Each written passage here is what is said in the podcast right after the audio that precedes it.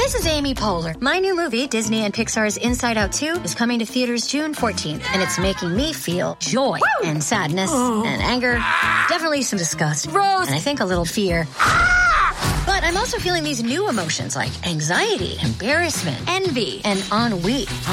it's what you call the boredom. Okay, that one was weird. It's gonna be the feel everything movie of the summer. Disney and Pixar's Inside Out 2, rated PG, parental guidance suggested. Only in theaters June 14. Get tickets now. Filmspotting SVU is presented by Movies on Demand on Cable, bringing the latest indie movies into your home at the touch of a button.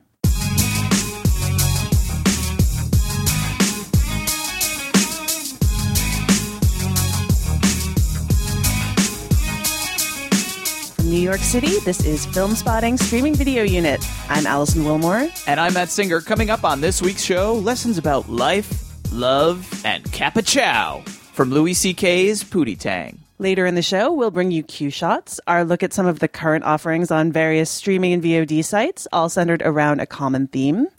Inspired by Pootie Tang, we were all ready to discuss movies in which people are attacked by gorillas. But Matt, you were a little concerned the pro gorilla lobby would come after us and, you know, accuse us of anti simian bias. That would not do. So instead, we're going to look at movies that were directed by stand up comedians turned filmmakers. Okay, so let's get to Queue Shots. Our theme this week again is stand-up comedians turned directors, inspired by Louis C.K., famous stand-up comedian turned director turned television auteur. Allison, before we get to our picks here, is there anything we want to say in a general sense? I thought it was kind of interesting to look at it this way, personally. As I was making a list, thinking about it, watching these movies, I was wondering how is stand-up comedy as a training ground? For directing? Is it a good training ground? Does it give you skills you can use as a director, or does it not? Or perhaps is it both? That's an interesting uh, approach, especially since stand up is more and more recently so personal. You know, there's like such a tendency lately towards that direction in stand up, which has always been a part, but uh, more so now. And I think that that maybe offers an interesting angle to filmmaking, mm-hmm. but stand up is ultimately a solo act. It is about standing on a stage and it is about people liking you or mm-hmm. the persona that you put out there. And filmmaking is collaborative. No matter, you know, how much you want to take on every role, you have to work with other people. You have to work with actors. You have to work with studios, which doesn't always end up so good for a lot of these people who've made movies, including the the one that we're going to talk about for our main review. So I think that there is a bit of a clash there in terms of of the kind of natural solo act that is a stand up show versus working with a lot of people to make a film. I agree that there are certain, I think there are certain skills that you probably learn as a comedian that serve you well as a director. And then there are probably some skills that you don't learn as a stand up that you're probably going to need as a director that you'll need to learn somewhere else. Certainly, as you said, the idea of collaboration. I mean, one of the things that is so interesting about stand up, especially as you said, as it's being practiced now, is it's this really personal venue of artistic expression. I mean, you can say whatever you want. I mean, it's real, like freedom of speech. It's real, true, personal expression, and there's no. Uh, there's no money men. You, No one can. No one can tell you you don't have the budget to tell that story in your stand up. You know, no one can say, "Well, we can't afford to shoot that," or we don't have the number of days in our budget to achieve that story. There are, I guess, are certain limitations. You have to work within a certain amount of time as a stand up. You've only got X number of minutes. You've got to keep the audience paying attention somehow. It's not like you can just ramble for 40 minutes and not tell a joke. Probably if you don't at a stand-up comedy show somebody's going to get upset. But on the other hand, you're limited only by your imagination and your and your writing. And so it is much more of a direct personal venue. But on the other hand, that probably serves you pretty well when you become a director, right? If you are really passionate, if you have a voice, if you have a vision, and you're willing to work to execute it, uh, the odds are less likely, maybe, that you'll get trampled on. But then again, uh, in the case of our listener's choice review, maybe it depends on how much uh, power you have or how experienced you are, and you're still open to studio meddling and trampling. I guess it, it depends. So, on the one hand, they, the two have almost nothing in common. On the other hand, I feel like there are there are certain connections, and I know one of my three picks. I think I'm going to discuss this a little more because I think although I had never thought about it this way until this week and thinking about this podcast, I think you can absolutely read it as a statement about stand up and that background versus directing and the skills that's required. Yeah, um, and it's it is also really interesting to see someone who's who you have a real personal sense of in terms of their comedy because you've listened to their stand up to see what kind of film they choose to make Hmm. because it's not always in the line of the comedy that they have done on stage. Very true. Uh, you know, I um, something like Sleepwalk with Me is definitely like a very direct kind of interesting translation of a stand-up act turned one-man show turned film. Right. We mentioned that on the last show. That was Mike Birbiglia's new movie. Right, which is on VOD right now. Right. Um, but then something like uh, you know Chris Chris Rock made uh, I think I love my wife, which if I'm not mistaken is a remake of a Rohmer film. Very. It's a loose remake, but yes, Yeah. yeah, it's based on a Rohmer film, and apparently he's a big Rohmer fan, is what he says. But- yeah. Or Yeah. Mm-hmm. Uh, Takeshi Kitano, who uh, you know started a career as a stage comedian and then has made some very interesting films all over the place, including some very famous violent gangster films. Right. Uh, you know that, or Larry David made uh, Sour Grapes, which is a film that I think even he was not particularly happy about, but Mm. that was maligned, like widely maligned by many people. So it, you know, before he went on to make this uh, a TV show that was much more in his own voice. Well, he'd already made Seinfeld. Seinfeld, yeah, but to go on to uh, Yes. yeah, He And went even- back to television. He tried film, found that it you know it didn't work for him, and he then went back to sort of almost like a hybrid of stand up because he's playing himself and he's speaking really in his own voice. And he's clearly the author of the show, and he's got I don't think he's got a lot of people telling him what to do. Right. So it's it is really interesting Yeah. to see these ventures, whether successful or failed. I mm-hmm. think in the context of someone's stand-up career. The one other general thing I wanted to say before we get to our picks is as we're talking here, I think what we're finding in some cases are stand ups who are also storytellers because storytelling is so crucial to stand up. And it's certainly crucial to filmmaking. And it's interesting because, you know, there is, you can be a stand up by telling jokes, you know, by telling a hundred jokes in in, uh, in 20 minutes just joke joke joke joke joke and i've seen comedians like that who are great i mean we could name some you know like i don't necessarily think of like stephen wright as a great storyteller but he's a great joke teller and he's hilarious. But that's his sort of thing. Would i necessarily want to see his directorial debut? I don't know. I'd have a hard time imagining it but then again, on the other hand, like a guy like Louis C.K., I mean, his stand up are there these stories, you know, these wonderful stories. So I can see the connection, even though the movie we're about to discuss is not necessarily the most brilliantly narrative driven film of all time. I look at him now, at least, and I can see a connection there. All right, so should we get to our picks? You want to you want to go first? Um, sure. Uh, my first one is actually an extremely personal film, so that'll fit in well to this discussion. It's Jojo Dancer, Your Life is Calling, 1986 film, directed by Richard Pryor and starring Richard Pryor. It's available on a service that you might, I, I've never seen as publicized, but you might actually have it if you are a Comcast subscriber. It's Xfinity Streampix, which is a service they seem to have uh, Comcast is offering as an added value. You can also subscribe to it for five dollars a month if you already have TV through them. But you you should look if you have like their triple play or whatever their equivalent is. You might have free access to this. So it's streaming there. Um, you know, Richard Pryor has always said this film is not autobiographical, but you know, when you watch it and you see that it is a film in which he plays a successful, edgy stand-up comedian who has a terrible incident in which he's badly burned while freebasing cocaine, you start to think maybe he's not being entirely upfront in saying that.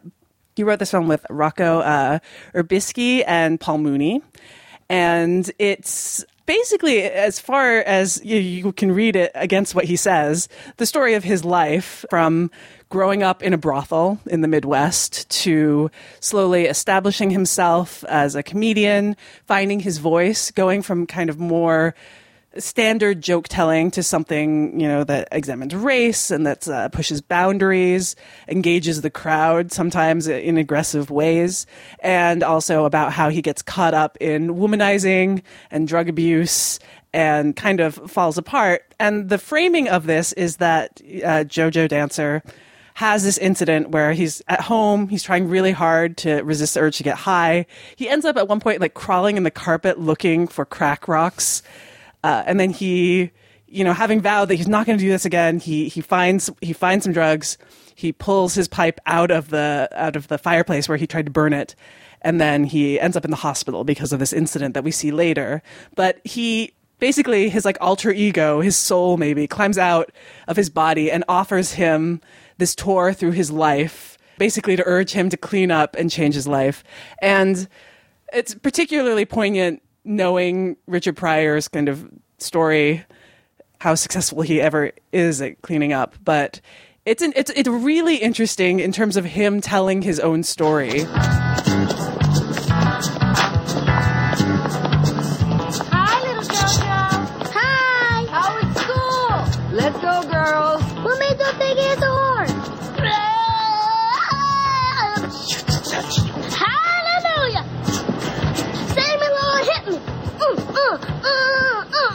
Jojo, get off of that lawn.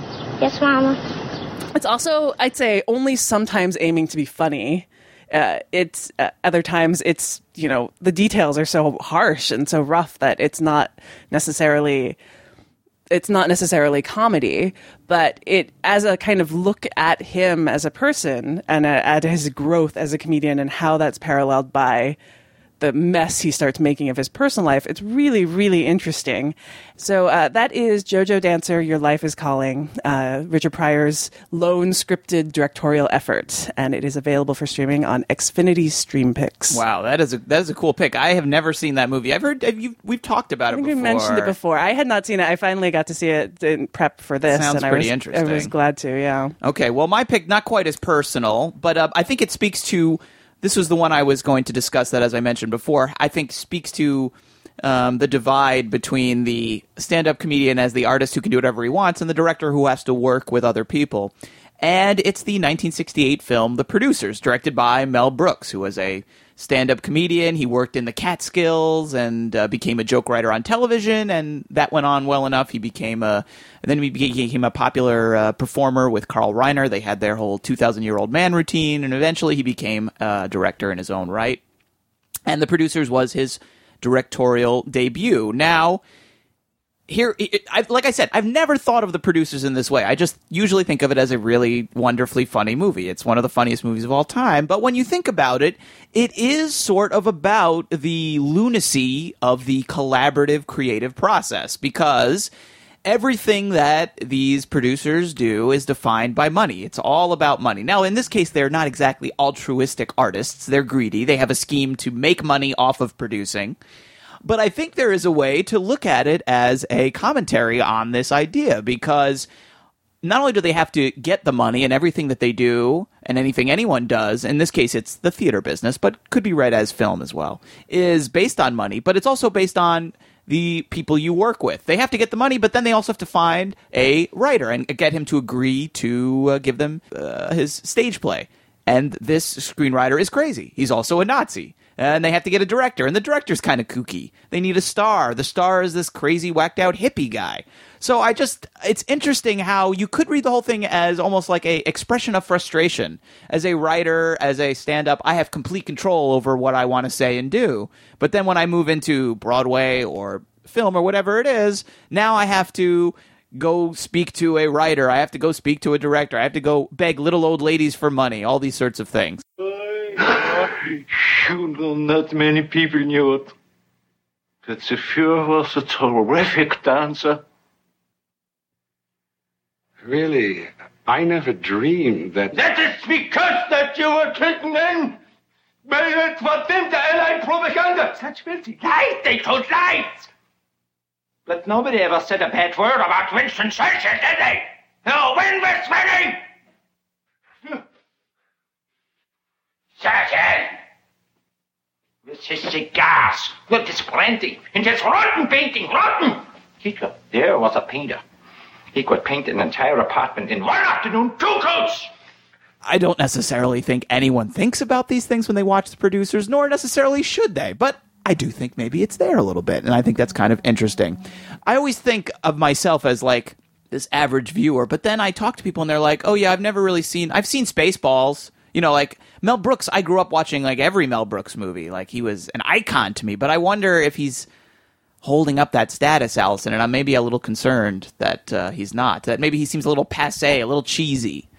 I don't know. So I want to make sure if you haven't seen the producers, the original producers, God forbid you should watch the movie. The Broadway musical of the producers was great, but the movie was not. So if you haven't seen the producers, please, please go out of your way and find it. It is available on Netflix streaming right now. Okay, well, my next pick is um, A New Leaf. It's the 1971 movie from Elaine May, who you know was a comedian who whose stage partner was Mike Nichols, who went on to have his own career Yep. as a director, made The Graduate, Catch 22, Closer. Uh, New Leaf is available on Amazon Instant, and I think was not available on DVD for a while. It just got a re-release from Olive, so it's you know one to Unavailable for a while. yeah, so uh, exciting that it's it's all available now. Um, this was Elaine May's directorial debut. She also starred in it, and uh, it was had a problematic time with the studio, which became a pattern with her work, most notoriously with Ishtar, you know, the famous flop.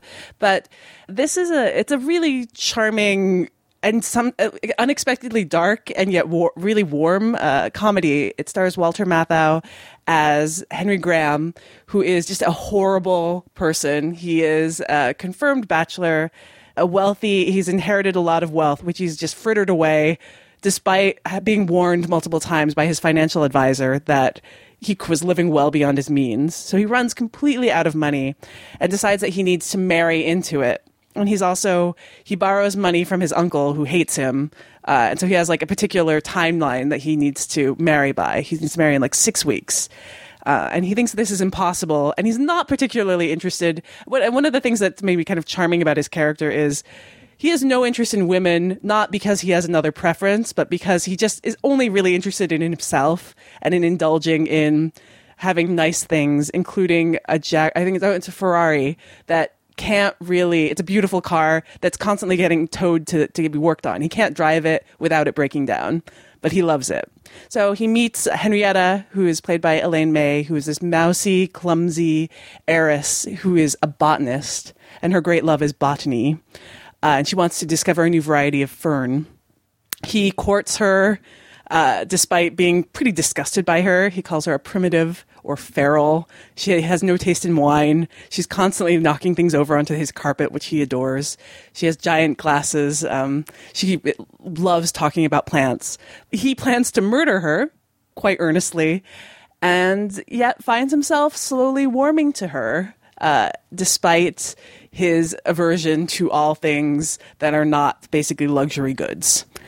And I, the film really manages to have this dark undertone in that while they're, you know, while he's courting her, he's reading up on books of toxicology so that he can poison her, but manages to make his transformation. He turns over a new leaf, as the title implies, but pretty sweet, mostly because uh, Henrietta is so unguarded and vulnerable. There's a scene in which she manages to have put her nightgown on incorrectly. So one of her arms is inside the nightgown and she can't eat dinner. And he helps her try to figure out that her head is in the armhole. And that's why this is problematic. Henrietta, where uh, where is your other arm? It's in the nightgown. It's a Grecian style nightgown. It, it fits over one shoulder and the other arm goes inside. It's very uncomfortable. I can barely move my head all the way around. It's fine. I uh, I just think you have your head through the armhole. If you just stand up for a minute. That's it. There you are. I think you see you have your head through the armhole. Oh. Now pick your arm up. Uh, uh, no, not that one. And the scene goes on for quite a while, and it's both like ridiculous in that neither like they're struggling over the you know putting on this dress the proper way, like she's a child, and yet it's really weirdly sweet in that she you know appreciates it so much, and he is kind of touched by this need to to take care of her. So that's a new leaf. It's available for streaming on Amazon. All right. Well, you're shaming me left and right this week because I haven't seen a new Leaf either. So it's another one that I've always wanted to check out, but uh, Well, it's been hard to see. it's been hard to see. But I'm not going to make excuses here, Allison. I'm just going to say I haven't seen it yet, but you're encouraging me to make sure that I make time to see it very soon. My next pick is from 1973. It's uh, available on Netflix, and it's a little movie called Sleeper, directed by one Woody Allen, who, of course, got his start as a stand up and a writer, writing first writing for other stand ups. and then finally working up the courage to become a, a performer himself. And then he, of course, became uh, really famous as a stand up and then basically just quit stand up and never did it ever again. Uh, he went from being one of the most, most popular stand ups in the country to just never doing it again and moving into film. Clearly, that was what he always wanted to do. And um, Sleeper in this context is kind of interesting to talk about because, you know, it doesn't bear a ton of hallmarks of you know, it's not uh, JoJo Dancer. This is not a personal story of a, of a man struggling to be a stand up comic and struggling with substance abuse. There's very little on the surface that we could connect to Woody Allen's life as a New York intellectual comedian. But maybe we could find something of him in this story of a man who is frozen. He he goes into the hospital for an ulcer operation and never wakes up. They have a there's a complication, and then he's put into suspended animation, much like the classic Demolition Man. And that's there's a lot of parallels that could be drawn between the two masterpieces. And then he wakes up in the future, like a couple hundred years in the future, in this sort of weird dystopian future where the government is sort of uh, big brother-ish and uh, freedom has been suppressed and he gets involved with kind of like the underground revolution movement Well, he's fully recovered, except for a few minor kinks. Has he asked for anything special? Yes, this morning for breakfast, uh, he requested something called wheat germ, organic honey, and tiger's milk. Oh, yes, those are the charmed substances that some years ago were felt to contain life preserving properties. You mean there was no deep fat? No steak, or cream pies, or hot fudge? Those were thought to be unhealthy. Precisely the opposite of what we now know to be true. Incredible. So uh, the part that I, I guess you could sort of look at and compare to stand-up comedy is just this idea that he's sort of wandering through the world as a kind of outsider and observer and commentator. You know, the thing about uh, Sleeper is that as different and crazy as the world is, it's not all that different, and that you could potentially say that it's all uh, one just one big commentary on life in the '70s, not life in the 2270s, perhaps. So again, another movie that I imagine most of the people listening have probably already heard, but I don't. I like. I don't know. I I'm feeling out of touch lately, Allison. I'm feeling old and out of touch, and I I guess I just want to know that people are watching these movies that mean a lot to me. So you know, if I'm wrong, and if every person under the age of 25 has already seen Sleeper and and uh, seen the early Woody Allen movies, don't listen to me. But if you haven't, then check it out. You know, I was talking with somebody who's a little younger than us recently, and he loves early Woody Allen, but he says he has a hard time convincing people to watch early Woody Allen. Like they'll watch the later Woody Allens, like they've seen Crimes and Misdemeanors, and they've seen, you know, even Annie Hall, right, Right. and even Manhattan. Like that's that's as that's as far back as they go.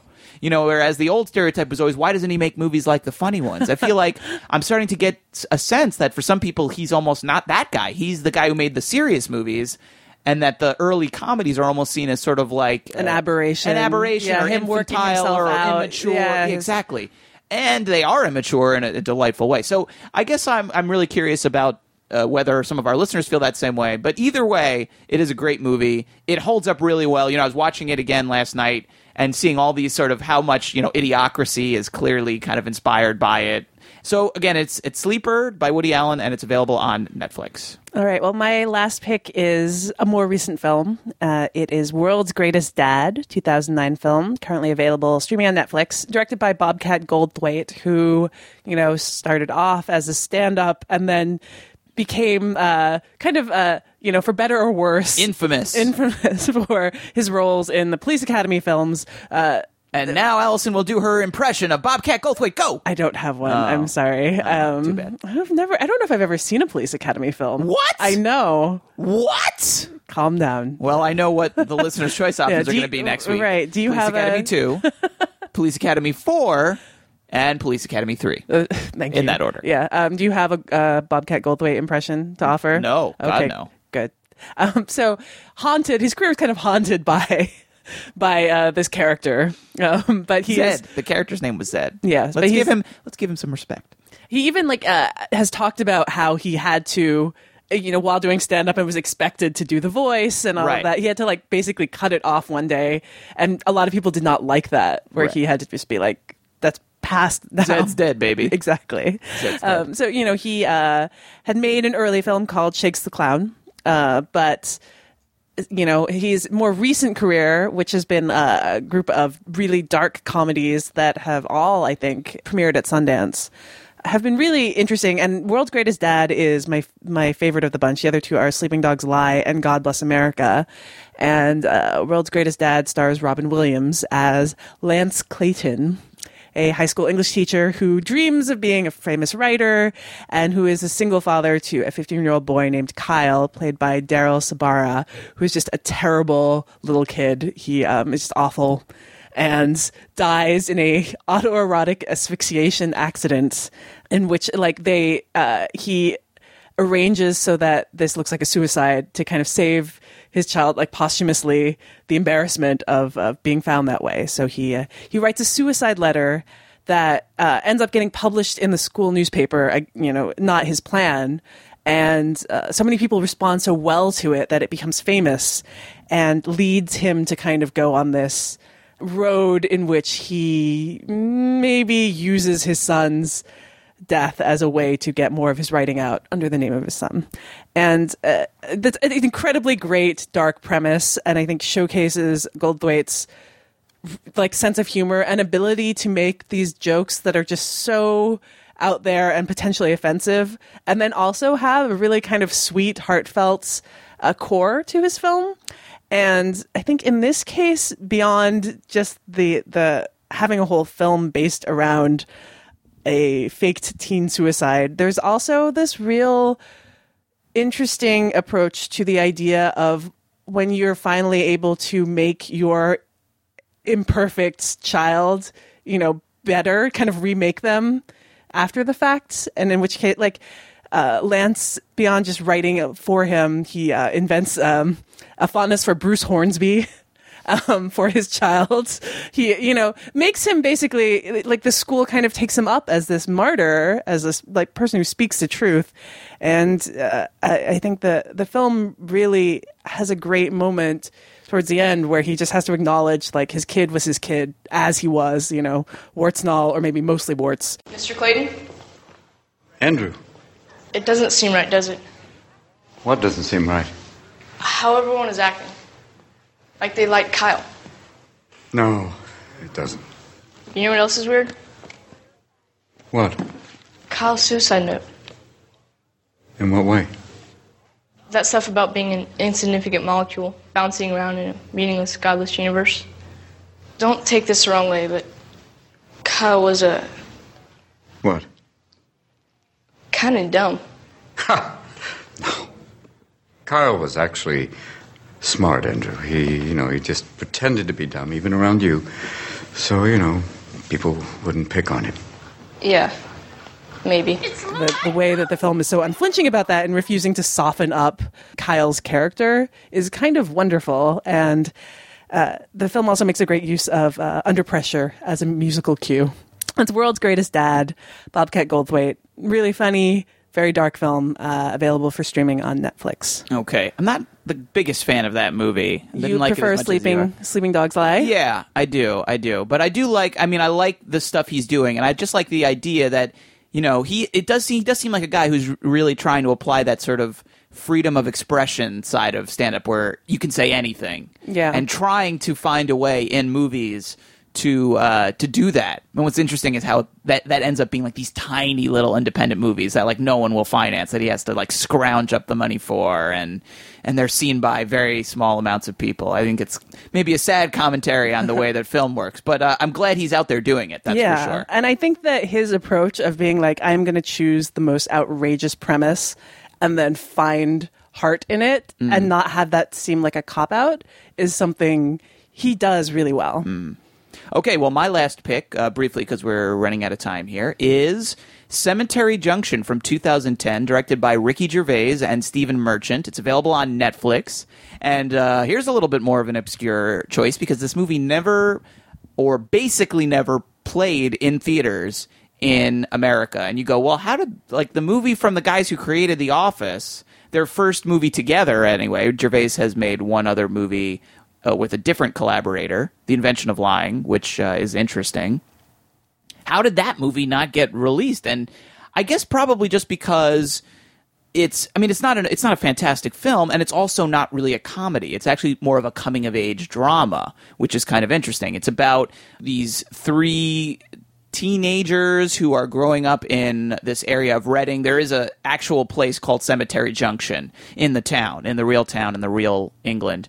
I think that uh, title does suggest a certain amount of sort of like dead end ism or fear of, of being dead ended. And that's, I guess, what's what's kind of interesting in connection with this being a work by Ricky Gervais is that is actually a theme when you think about it that does appear in a lot of his work. This sort of fear of provincialism. Uh, when you look at the original Office and you look at even extras to some degree, um, there is this sort of looking down on small town life and also a fear of it, like a fear of this is all you're ever going to be. That you're going to wind up working in a paper company or in a factory, and you're going to just work there and work there and work there until you die, and that's your life. And that being the worst possible thing that could happen to anyone. And that's sort of what the the story is about here. Two of the friends, one of them does work in a factory, and the other one has basically quit to start a new job that he sees as his path out of uh, Cemetery Junction, which is to be a door to door insurance salesman. And it's it's, it's a strange movie just because it has this really great cast, including Ralph Fiennes and Matthew Goode and Ricky Gervais in a small role, but the main characters are these sort of unknown actors. So you have this sort of tension between like these young guys who you don't know, and then every time there's a supporting actor in the film, oh, you go, oh, there's Ralph Fiennes, oh, there's Matthew Goode, oh, there's Ricky Gervais, but then you kind of constantly are leaving them to focus on these other characters who aren't all that interesting. I mean, it's really not a fantastic movie. I wouldn't say this is like a rush out and, you know, rent it right away kind of thing, but I'm not asking you to rush out and rent it. It's available on Netflix and you can stream it anytime you want. And I think if you are a fan of The Office and extras and Ricky Gervais's stand up specials and stuff, I do think it's an interesting uh, part of his sort of oeuvre and that it is not necessarily overly comic. There there are jokes. The the Gervais character is kind of is the father of one of the of the men or the young boys or whatever you want to call them, and he provides sort of the comic relief essentially by being this exasperated family man who's his children and his the, the grandmother in the house. And everyone just kind of you know rags on him. And he takes the abuse and says a lot of sarcastic comments. And that's where a lot of the comedy comes from Tap Steve, what are you stupid idiot? Buy a policy. No. Who's going to pay for your funeral? I've got a few years yet. Not with all that fat round your arm. And I'm not paying for it. Like you'll still be around when I go. Bury me in the garden if you want, I don't care. Yeah, he buries everything in the garden. An old mangle down there, old cooker. Not paying the council to take away rubbish. Well, you better start digging a hole for him soon, because I'm not doing it. You won't be alive when I die. You'll all be buried down there with the mangle. That remind me to do that next week, Kath. Dad, buy a policy or I'll be out of work on Monday. Good. You can help me dig your grandmother's grave. I do find it interesting to um, to have a you know a filmmaker or a pair of filmmakers in this case who've always kind of straddled the line a little bit between sort of comedy and also despair. You know, The Office is really funny, but there are moments that are just so pitch black. And the same thing with extras. You know, the life of the extra is incredibly glamorous on the one hand in that you're standing right next to this multi-millionaire and on the other hand it's incredibly pathetic because you know you're making a couple you know making scale so uh, they, he's always they've always kind of played with those ideas so it's interesting to kind of tip the scales more into drama and it's not a great film but i do think it's an interesting one cemetery junction available on netflix we have with us today a man who is so much a part of the culture that he scarcely needs an introduction pootie tang good to have you here with us seventh time Pootie Tang, you've had incredible success, and you've had it in a variety of fields music, films, martial arts, pottery. How do you do it? What makes you tick? Uh, well, Bob, I'm a pawn Tony. Got my dillies on a pepper tang. I hear that. Now, Pootie, a lot of young artists really say that you are their inspiration. Well, I can't say that they know my brother. What a tie. I understand, though, you got a new movie coming out. Is that right? Yeah, yeah. It's called uh, Sign Your Pity on the Runny Kind. wow. And who's in it besides yourself? Oh, well, there's, uh, there's Trucky, uh, Bad Biddy, Dirty D, Lacey, JB, uh, Biggie Shorty, and Robert Vaughn. Listener's choice time, and for this episode, listeners said no. They did not want us to investigate the evolution of the female gross out comedy in Bachelorette. No. They did not want us to consider the evolution of Spanish language horror in The Devil's Backbone. They wanted us to watch Pootie Tang. and then I guess dance on a street corner for 20 minutes like Wanda Sykes. Yes, it's Pootie Tang, which really captured the cultural zeitgeist on its initial release in November of 2001. you know, time of great uncertainty in America. We're looking for villains, we're looking for heroes, men of courage and trouser accessories, and here comes one to lead us through this dark future. And that man is Pootie Tang, played by Lance Crouther. And uh, in the film, Pootie is basically a modern day spoof of. Really, I thought of him as kind of this spoof of this black exploitation hero Dolomite, who's played by Rudy Ray Moore in two films, and really in particular the Human Tornado, which was the second film, the sequel, whose structure it really kind of suggests Pootie Tang. You know, he's like the performer by day, or technically, I guess he's the per- performer by night, and then the karate chopping crime fighter by day. And definitely, there are some strong parallels, at least structurally, between the two films. Pootie, hero to millions of young kids, is recruited by the evil Lecter Corporation to become their spokesman for their new fast food chain. And when he refuses, he's tricked, and his magically powerful belt is stolen and he's eventually replaced by an evil doppelganger who I won't spoil who plays the doppelganger because that's one of the good jokes in the film, but he is nicknamed Duty Tang. Now, one of the writers on the Chris Rock show where Pootie Tang originated was a young and still relatively unknown writer named Louis C.K. He'd worked for Late Night with Conan O'Brien. He'd worked on the short-lived Dana Carvey show, and he also worked on the Chris Rock show. Nowadays, we know Louis C.K. as this brilliant independent voice behind his own show on FX, Louie. So, Allison, this is what I want to know. Okay. One, do you see any of the Louis C.K. that would eventually emerge on television in Pootie Tang? And more importantly, did you wadi ta on the Kemi Chow or did you kama kama on the Lipa Chai? Uh, I will pass on the second two for now. For now. For now. Fine, Um, fine. In terms of the first question, I, it's an interesting one. I think that there have always been these two kind of impulses in CK's career, and he's clearly tended towards the personal as he's gone. Like right now, his show, I think one of the major qualities of it is this sense of this belief in honesty and kind of human connection through honesty, even as much as it will cause you pain sometimes.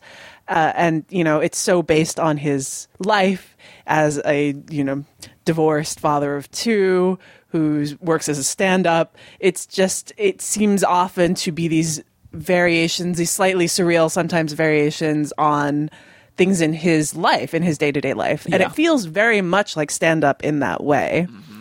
But I, I think that Pootie Tang represents something that you see more maybe in his last show, Lucky Louie on HBO, which played a lot with the the sitcom, like the tropes of a sitcom, while kind of challenging them. It was a bit more of this abstract thing. I don't think Lucky Louie worked very well, but you could see the kind of formal experimentation behind it. Yeah, And I let's explain briefly because I for people who never saw because I actually never saw it, but I know what it was. It was like a sitcom. It was it was it, it looked like an old fashioned sitcom, multi camera Yeah. sitcom with a live Laugh, studio yeah. audience. Right. Right, but then would you know go in? It was on HBO. Right. It would go into this extremely dark, kind of profane material a lot right. of the okay. time. So it was playing with the form and format of the old fashioned sitcom and trying to see how it would ac- accommodate modern comedy. exactly, and to play off that contrast, and you know, so you, you can understand the uh, kind of interesting aspect to that idea, even if it doesn't Yeah, it is an necessarily interesting idea, whether or not it doesn't work. Right, plays that well, uh, you know. And I think that you see maybe some of that in Pootie Tang, where you're like, I get, you know, kind of some of the ideas that you're going for here. Yeah.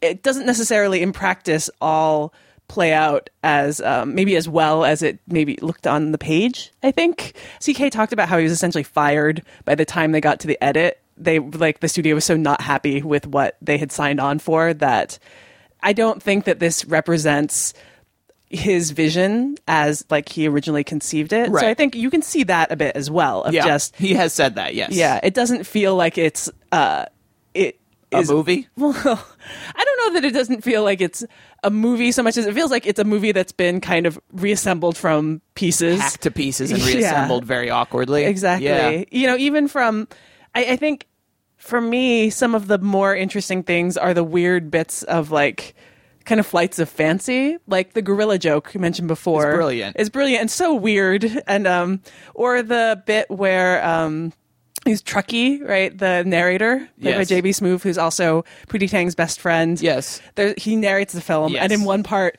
narrates, and then his character Exact- says the exact lines Yes. to him. Right.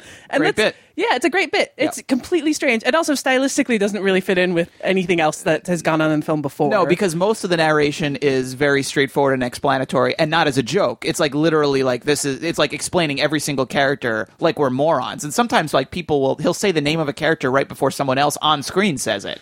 And it's only in that scene where it's played as a laugh. You know, the rest of the movie it's just really poorly done narration. Right, like it's actually filling in sometimes unnecessarily, or sometimes just because they don't seem to have the film there to like pull the story along. Yeah. So Yeah. you hadn't seen the movie before. I had not. I had seen it once before. I saw it in the movie theater and I hated it. And looking at it this week, start the movie and I'm laughing hysterically and I'm like, this movie is way funnier than I remembered. and then right around the 15 minute mark, maybe around the time that Wanda Sykes first starts dancing, and I counted how many times she dances in this movie 623 times, and that is an accurate number. Uh, right around that point, the whole movie for me just kind of deflated and it really lost me. And when it became a, a, an attempt at a narrative, it just it fell right apart. And, and then i was going oh this movie is is really pretty dire at times. And like you said i think there are some really funny parts. I think the first 10 15 minutes of it are brilliant. And then it's it's barely a movie after that. It's it's i don't know what to call it. It's a flim. It's not quite it's not quite a film It's a flim. it's a flim. You know it's like almost there you know. But as you said like he made something. He shot something and then it was taken away from him and really kind of crudely assembled. I mean, it's really kind of amateurish at times. The just the na- in terms of narrative. I mean, there's it's just a real discomfort with storytelling, which is so interesting because as we said, he's such a brilliant storyteller in his stand up and now on his show. But then again, on the flip side, I could I could throw this out at you just as a maybe as a knock on him, even though I think he's brilliant and a genius.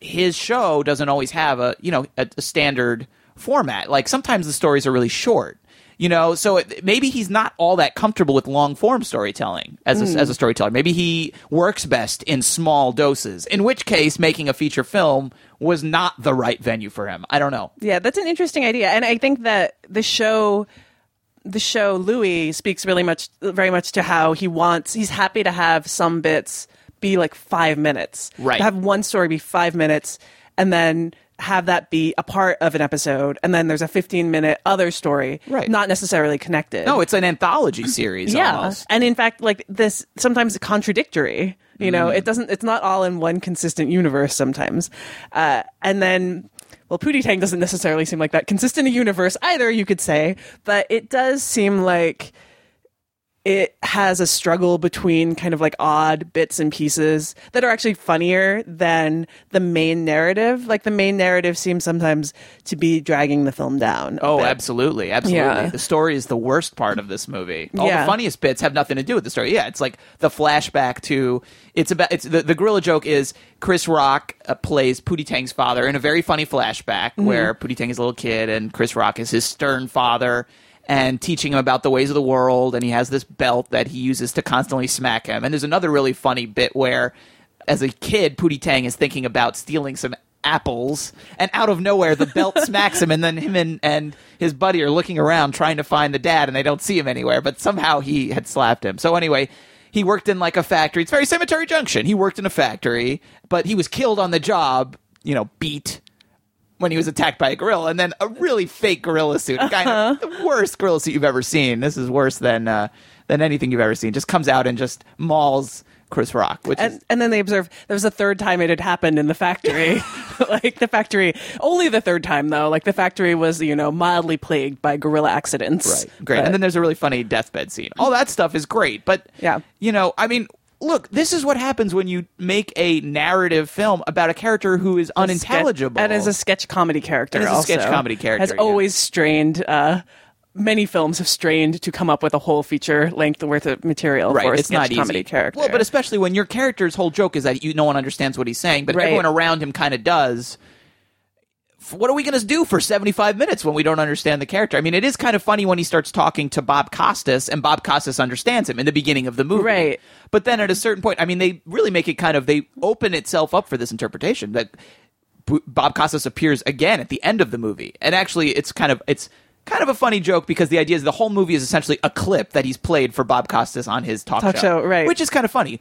But when Bob Costas, we come back and he's still doing the same shtick, and Bob Costas kind of understands him, or uh, at that point, it's the bloom is off the rose. You know, Right. it's lost its luster. I don't know if you realize this. That whole structure is lifted from one of the actual sketches on the Chris Rock show. I did not realize that. Chris that. Rock, where the Bob Costas character is played by Chris Rock. Chris Rock welcomes Pootie Tang as a guest on his show. They do an interview. They show a clip for the movie "Sign Your Pity on the Runny Time," which is the the movie that we're watching ostensibly. And then at the end, there's the same joke where he says something in gibberish, and finally Chris Rock goes, "What are you talking about?" You know, like like, and then he says, "Uh." Capital on the damn chai, and he's like, "Oh, okay." you know, like it's the same exact structure. So even that, which kind of works, was taken from the original material and wasn't Yeah. invented for the film. So I wanted to ask you, Matt. I, I felt like Lance Lance Crouther, who I think is mostly a writer, I Mhm. think he's not uh, performing, has not been like the main thrust of his Mhm. career. Uh, beyond the fact that his uh, his character is unintelligible, I felt like also.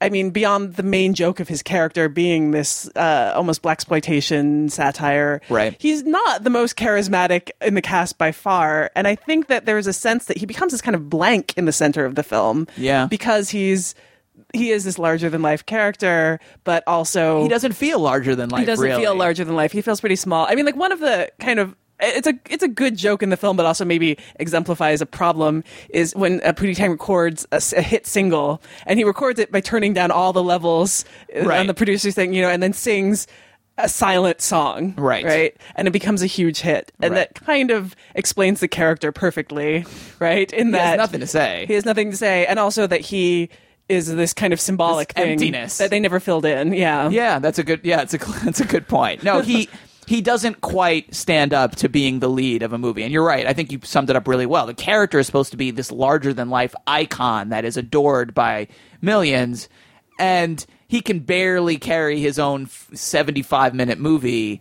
And when he's surrounded by all these much more charismatic actors, he does kind of seem to recede into the background you could argue, I guess, that maybe that's part of the point because this the, the other point of making a quote unquote a hit song where it's just silence is is this idea that you know pop culture is very manufactured and is is empty of substance and kind of bland, and all of the people who become superstars uh, are that way, and so maybe you could argue that he's he's kind of that way on purpose. Uh, that's I think you're being very generous if you make the argument, though. I do. I do think that there's a kind of genial, good naturedness to the film as a whole that I, I did like. I mean, even in terms of Pootie Tang uh, willing to go seduce or uh, with Pi, the this kind of uh, plain daughter of uh, a rural sheriff, just to make her feel better. You know, uh, I think that there's a kind of uh, like why not to that, and to the fact that he almost ends up marrying her. yeah, but then there's also the scene where he has that sort of groupie who comes along and he. Mhm. He- yeah, he I leaves know. out a, a, a bowl of, Of milk, and she then she drinks yeah. it like a cat. I mean, Yeah, that not sure actually was to- not. That's sort of the opposite of what you're describing. Yeah. that scene made me kind of uncomfortable, and I Well, thought that mean, was like, awful. In that, I agree. I mean, like in that his character is presented as supposed to be like this ladies' man, though. Right. But from the whole in the whole film, it seems like a lot of the time he's acted upon in that way. You know what I mean? He's pursued by all of these characters, including Yes. Wanda Sykes, including Jennifer Coolidge, whose character is such a weird twist on this, like On uh, the Stifler's mom, Cougar yeah, thing. like uh, I did, I did like actually that her, ev- like every scene in which she seduces someone is basically this act of terrible violence. I think there's even a scene of her with Robert Vaughn where she has like his legs thrown around her waist. which Yes, is, there like, is. Yeah, Yeah, it's kinda And, like, the idea of that as a twist on the like femme fatale is.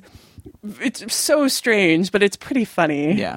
All right. Well, we, we, let's wrap this up with just this question. You know, because Pootie Tang was a huge flop when it came out. It's taken on this sort of cult status. It hasn't become like you know huge cult film, but it has a, a small but very vocal following. Does it deserve it?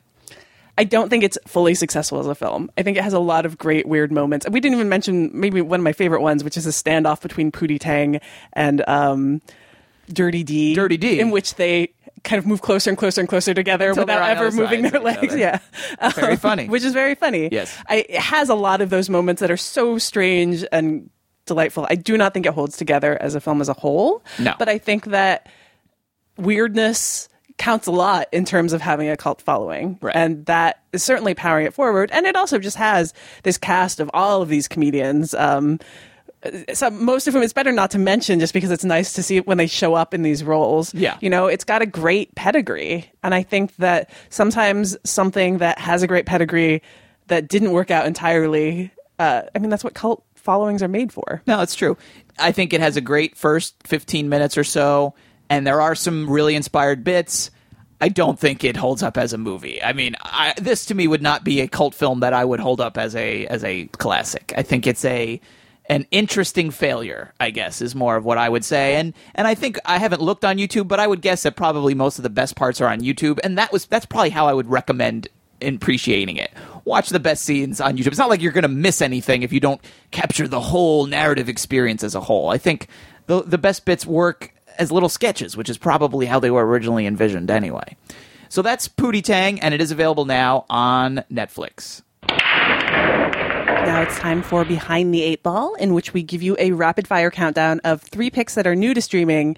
One, in this case, that's expiring soon, and one pick chosen blindly by number from our Netflix queues. We're only doing one expiring film this week since we're recording a little early. Matt's off to Fantastic Fest, uh, and there aren't that many expiring titles up yet, so uh, we went with just one each. Right. So, are you ready, Matt? Yeah, let's do it. Okay, three new films. Okay, first up, speaking of Fantastic Fest, is a film I saw at Fantastic Fest last year and really enjoyed. It's called Headhunters. It'll be available on Netflix starting on September 27th. It's a Norwegian film about an art thief and his relationship with his wife, who he feels inadequate towards and so he constantly feels like he has to buy her things and steal her things because he can't afford the, their lifestyle and it takes some interesting twists from there really nice little thriller i think uh, was under the radar, but worth a watch on Netflix. Next up, available on Fandor, is The Trial, Orson Welles' adaptation of the Kafka novel. I've actually never seen it, so I'm looking forward to watching it myself. Uh, that's on Fandor. And finally, a perfect segue from Kafka to Jackass the movie, available starting on October 1st on Netflix a Kafkaesque ex- experience, really, in all ways, I think, uh, or not at all. But it's a really hilarious movie. I'm an unashamed fan, supporter, apologist of the Jackass oeuvre. I love all the movies, the show, everything. I hope they make a hundred more. I hope there's Jackass 60. I'll, I'll I will have seen every single one. The last one was fantastic. So that's Jackass the movie on October 1st on Netflix. Okay, one expiring film. Yeah, and this one is expiring because there is such a small supply. This one's expiring very quickly. If you have if you're listening to this show within the first few days only, you'll be able to catch it. Otherwise, unfortunately, you'll miss it. But we'll have more expiring stuff on our next episode. This is No Direction Home, a fantastic documentary by Martin Scorsese about Bob Dylan. Really an essential uh, documentary about his life and work. It's expiring on September 26th. You don't have a lot of time, but if you're hearing this and it's still available, check it out. All right, and one from your queue. You gave me number nine, which this week is not as embarrassing, thankfully. it's the film The Catechism Cataclysm. Uh, it's from Todd Rohal. It's described on Netflix as after his relationship to the church sours, a young priest and his high school pal take a canoe trip where they recall their glory days in rock bands, but they realize they're lost as darkness falls and the night begins uh, to bring bizarre turns of events. And it stars Steve Little from Eastbound and Down, a show that I really like, and a performer on that show that I really like. So I'm looking forward to checking that out. Okay, are you ready for your countdown, Allison? I am ready. Okay, let's start with three new releases. Okay, the first one is a film that I haven't seen yet, and I'm really glad that it's streaming because I'm really looking forward to seeing it. It is The Tin Drum, the 1979 film, streaming on Hulu. It's a film adaptation of the novel of the same name by Gunter Grass, winner of the Palme d'Or, winner of the Best Foreign Language Film Oscar, uh, about a boy named Oscar who decides to stop growing at the age of three and manages it through either an injury or force of will. And it kind of takes them through the war and a lot of uh, interesting themes. So that is the Tin Drum. It is on Hulu. Next is Shooting Robert King, 2008 documentary that's streaming on Netflix. And really, I like this documentary a lot, actually. It's uh, directed by Richard Parry, and it's about an American photojournalist, uh, the name of the title, who, and it follows his career for like 15 years as he starts off this like complete uh, novice and kind of an idiot who just ventures into Bosnia and does all of these unsafe things and becomes uh, an award winning photojournalist and also uh, develops a lot of problems because of it. I covered Sarajevo and Grozny, uh, and it really delves into ideas of what the obligation of a war journalist is and you know and also just what the price is of witnessing these images. So that's shooting robert king on netflix. And last but not least uh, revenge season one is available on netflix. This is a um, modern day reimagining of the count of monte cristo set in the hamptons starring emily van camp madeleine stowe gabriel mann. Uh, i would say this is a guilty pleasure but i don't feel name is Van Camp. emily van camp That's amazing. and I, you know, I would say this is a guilty pleasure, but I don't feel guilty. Why Oh. feel guilty? All right. Uh, it is a really kind of uh, very fun, enjoyable, somewhat ridiculous uh, drama filled with twists Trash. and betrayal. It's trash. It is not trash. All right. Uh, do you have your one expiring title? I do. This is another one I haven't seen, but I've actually really been meaning to, so I'm glad that it's on Netflix because it stars my favorite Tom Hardy. It is the masterpiece classic 2009 uh, Wuthering Heights, uh, which was filmed for British television, uh, starring Tom Hardy as Heathcliff and Charlotte Riley, who I believe is now his fiance, as Kathy, um, based on the Emily Bronte book. And this is a, a peek at Hardy kind of before, as he was just sort of starting to break big. Uh, you know, Inception, I think, was. Uh, uh, had not yet come out when he shot this. So, uh, you know, then now he's, of course, uh, a big star. So it's always interesting to see someone on the cusp of, uh, of breaking out. And that is Wuthering Heights. It is expiring October 1st from Netflix. Okay, and one random film from your queue? Uh, you picked number 32, which is The Manxman, 1929, uh, Alfred Hitchcock's last silent film. I had, I think I just went and had added at one point all of Hitchcock that was on that I hadn't seen uh, to my queue. So this is a film about a poor fisherman who uh, heads out to the seas in hopes of earning enough money to impress the father, father of his girlfriend. Uh, then he is possibly lost at sea. So, um, you know, always I, I don't haven't seen a lot of that early Hitchcock. I'm so sure you'll be watching that one real soon. I'm soon. sure I will too. I'm gonna rush right over Yeah. as soon as I'm finished with rewatching Revenge season one. Okay, well, it's time to go through our listeners' choice options for our next episode. Uh, let's start with the first one, Allison. What is it? It is The Tall Man, uh, which is available on VOD on September 25th, and also, as far as we can tell, on streaming on Netflix. We So believe, yeah, we, could be mistaken, but we believe it's actually going to be available on Netflix on the same day. Yeah, which is a pretty quick turnaround because this film was in theaters not very long ago. Like a month ago. Yeah, so this is uh, the new, new film from Pascal Laugier, who directed Martyrs, which, if you've seen it, uh, you you know if you've seen it. It is maybe, I, I think for me, the kind of the be all end all of torture porn films. Uh, this is. Uh, also a genre film of sorts, uh, though I, n- neither of us has seen it yet. It's not in the same vein. Uh, stars Jessica Biel, um, and it's about a mother whose child goes missing and then goes investigating the legend of the tall man, who is supposedly this Manute Bol. Uh, yes, or person who abducts children. Oh. yes. So that is the tall man. It's available on VOD and possibly. I was streaming. confused. I don't think Manute Bol is a is a kidnapper. Let's just put that out there. Okay, why don't you tell us about the next film? Okay, the next film, which doesn't star Manute Bol either, is Star Trek II: The Wrath of Khan, which will be available on Netflix starting on October 1st from 1982. Directed by Nicholas Meyer, and this movie has been getting a lot of. Uh, I've been seeing some articles about it, some discussions on other podcasts about it, because it's the 30th anniversary. And if that doesn't make you cry, then you're not as old as I am. But it's the 30th anniversary of Star Trek II. Um, it's the 30th anniversary of the summer of '82, which had a whole retrospective at the Alamo Drafthouse this summer. It was an amazing summer for movies that summer. They had Conan. They had Road Warrior, Rocky 3, Poltergeist, E.T., The Thing, Tron, Class of 1984, The Dark Crystal, and Star Trek 2. They all came out the same summer. That's kind of insane. It was a drastic departure from the first Star Trek movie in that it was actually pretty good. It was a direct sequel to an episode from the original series. Allison, that episode was called, of course. I can't believe you're looking at me and asking me that question. I know. I did. I was just. I know. It's called Space Seed, and it had Ricardo Montalban as Khan, and he returned for the film. And as as you may be able to tell from that joke, Allison has never seen Star Trek. I have II, not seen Have you seen any Star Trek movies? No. Did you Wait, see? The, I've seen like Did you see the J.J. newer- Abrams one? Yes. Okay. I've seen like some of the newer ones, but I have not. you saw some of the Next Generation Yes. ones. Okay, so you have never seen any of the original series movies. That is correct. All right. Well, I just thought I would. I just this is me being selfish. I just want to make Allison watch Star Trek 2, and I'd love to hear what she thinks of it. And I do think it would be interesting to because it, there has been so much discussion about that summer, the summer of 1982. Maybe we could even have that as our theme. We could do movies from that Hmm. year as our theme on that show. That could be kind of fun. So a look back and considering how that movie is aging could be pretty fun. Star Trek 2 available on Netflix on October 1st. Okay, and our last film is also going to be available on Netflix.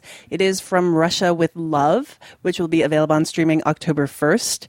Directed by Terence Young. It's the second Bond film, and, uh, you know, it's one in which Bond is trying to track down a Russian decoding device before Spectre finds it first. He needs to get the Lektor. Exactly, Sean Connery as Bond. Uh, he's, They could tell from my impression. I just wanted exactly to be who. clear in I case they that all knew. I'm yeah okay. It's that good. Uh huh. Um, it's you know Russian girl that Bond is linked with, and there's also uh, there's poison tipped shoes and the usual classic Bond hijinks. And uh, you know, I we picked this in particular because we were interested in.